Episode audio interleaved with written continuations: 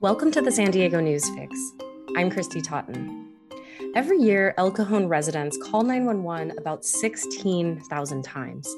But officials say about a third of those calls aren't true emergencies and don't require ambulances or fire trucks. The El Cajon City Council voted unanimously last week to set aside $300,000 for a pilot program that would divert some emergency calls to nurses. Blake Nelson covers East County for the Union Tribune. Blake, thank you for being here. Would you give me some background on this idea? Where did it come from? So, a couple different cities around the country have started trying to reimagine how they handle 911 calls. Um, I'm the first one I'm aware of is Richmond, Virginia, back in 2004. Um, but Washington D.C. launched a, a, similar diversion program in 2018. San Bernardino County is going in the same direction. And so while this isn't, we're not talking about more than a handful across the country. Um, more and more cities in the U.S. are realizing we can't send ambulances and fire trucks to 100% of our 911 calls a lot of them are not that serious and we've got to figure out a way to uh, basically redirect some of the less serious calls to other options like urgent cares or mental health clinics well tell me more about how this would work. So i call 911 maybe i don't have an emergency that rises to the occasion of sending out a fire truck and an ambulance. What would happen? So already the dispatchers at the local 911 center will grade your call uh, based on seriousness. So if you are if you say i cut my hand uh, cooking but there's not a lot of blood while you'll still almost certainly get an ambulance or a fire truck uh, there's a good chance it might not rush there as fast as it's going to rush to someone else who's just been shot but everyone's hands are pretty tied in that they still really have to send someone to you and there's still a very good chance that you're going to be taken to the emergency department.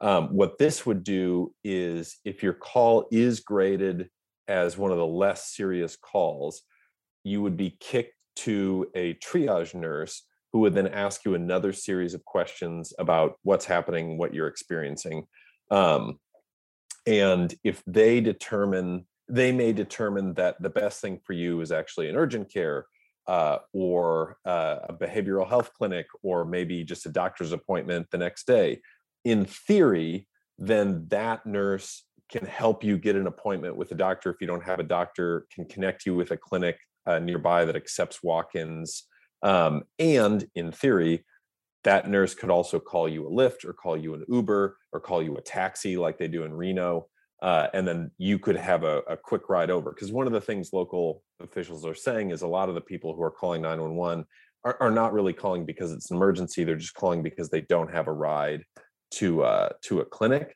And so if if they can if they can figure out a way to set these rides up and to set up these clinic appointments, you know, this could be a viable alternative than the emergency department.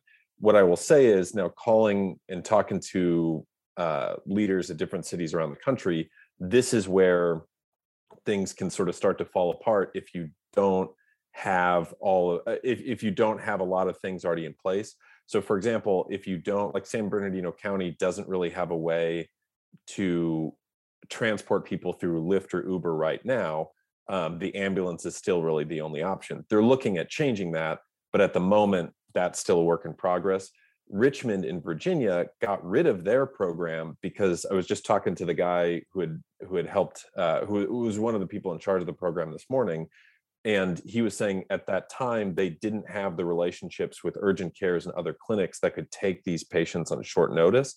So there was no yeah you you kicked these calls to a nurse, but then there was no there was still really nowhere else to send them. So for El Cajon's system to work, uh, one two of the things that'll be really key is that they have good relationships with clinics around the region and that they have other ride options uh, besides just an ambulance.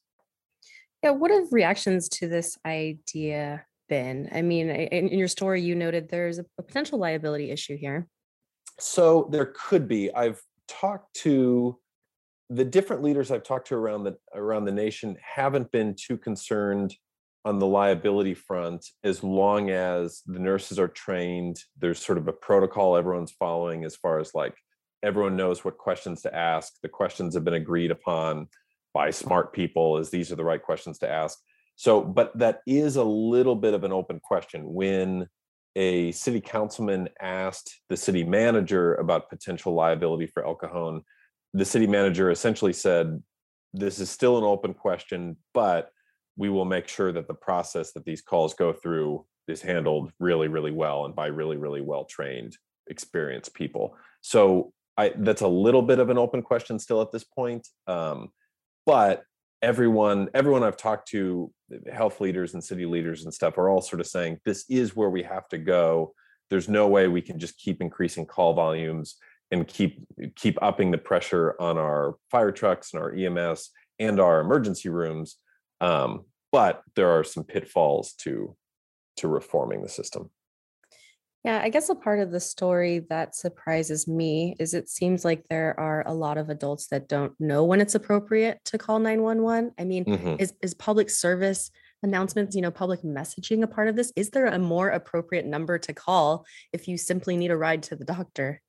Yeah, so that Reno, especially um, from what I'm told, did a really good job of uh, sending out public service announcements in the build up to their to their program being rolled out.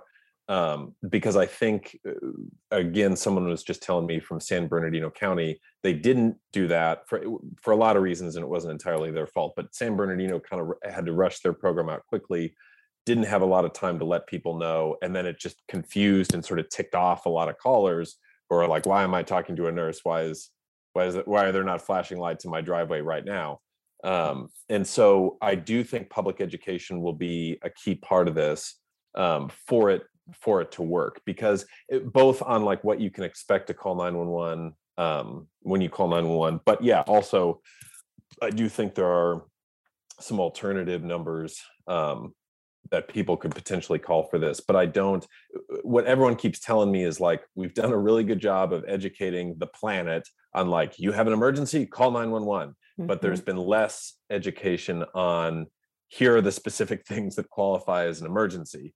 So that will be another huge part for making this successful. Uh, will you talk more about the money aspect of this? So, I mean, this is looked at as a cost savings. What is it supposed to mean for the city of El Cajon? Yeah, so in the short term, it just means they're going to be spending more money. Um, they've set us El Cajon has set aside three hundred thousand dollars just from their general fund.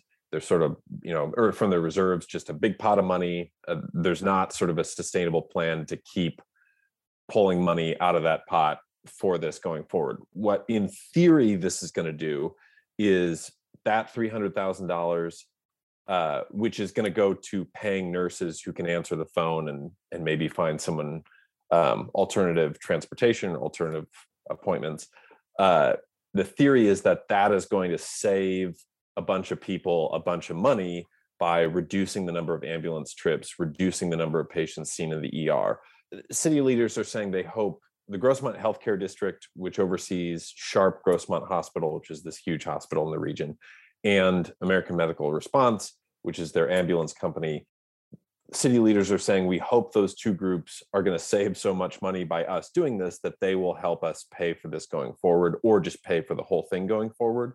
Um, but that's that's entirely a, a, hypothetical at this point and this is also something other cities around the country are dealing with especially those that used like federal money or federal bailout money during the pandemic to help pay for these programs they're sort of looking at they're, they're hoping that the companies that are going to save money through this can pay them back later but that is that remains an open question the other thing that's probably worth noting is i just got some data from washington d.c and a little bit from Reno um, about how their how their ambulance trips were affected and their emergency room visits were affected. And it looks like those things do go down over time, but it's not an overnight thing. Um, a lot of stuff has to happen between public education and even like dispatcher education. Someone, I think it was uh, a, a, a deputy police chief I believe on the East Coast was telling me that one of their issues is that dispatchers keep forgetting that there's a nurse option, and so they just keep sending ambulances because that's mm-hmm. what they've always done. Um, so I don't, I do think there is a possibility that El Cajon will save money, but I don't think the public should expect this to happen immediately when they roll this out. It's going to take potentially several years. Yeah, that reminds me, you know, the paper has written a lot lately about mobile crisis response teams. When, you know, people in certain Mm, cities are calling 911, we can send a team that doesn't include an armed officer uh, to mhm. respond. Is, is this part of the El Cajon program or are they also using that, that program yet? Yeah, the sheriffs, I just listened to a presentation from the sheriff's department about this. They are hoping to roll out mobile crisis response teams to East County in the coming months. Um, so eventually that could be another thing that maybe takes some of the pressure off other first responders, but that's currently not an option for El Cajon or its neighbors. Okay. And how soon would this program be implemented? So once um, uh, Chief Sweeney told me that they need 90 days to roll this out once everyone signs off on it. So he hopes that this could start in July. Um, but again, that's a, you know, that is not written down anywhere. It doesn't have to start in July. Um, that's just sort of best case scenario. So I, I think residents could potentially expect some differences if they call 911 this summer.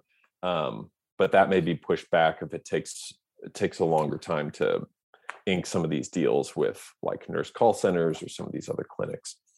Like anything else you want to add? So many people who I've interviewed for these stories keep telling me that this that this is the way of the future, like that, that this is whether or not people well, I shouldn't say whether or not people want it, because I do think that this could really help a lot of people um, if they know that it's there and they know they know what's happening. It sounds like a lot of different cities are wanting to move in this direction, um, and so I think how well it's managed in El Cajon uh, could indicate how quickly some of its neighbors and some of the other places in San Diego County uh, move to adopt something like this. Yeah, it's an interesting experiment. We'll definitely be following. Blake Nelson, East County reporter for the Union Tribune. Thanks. Thanks, Christy.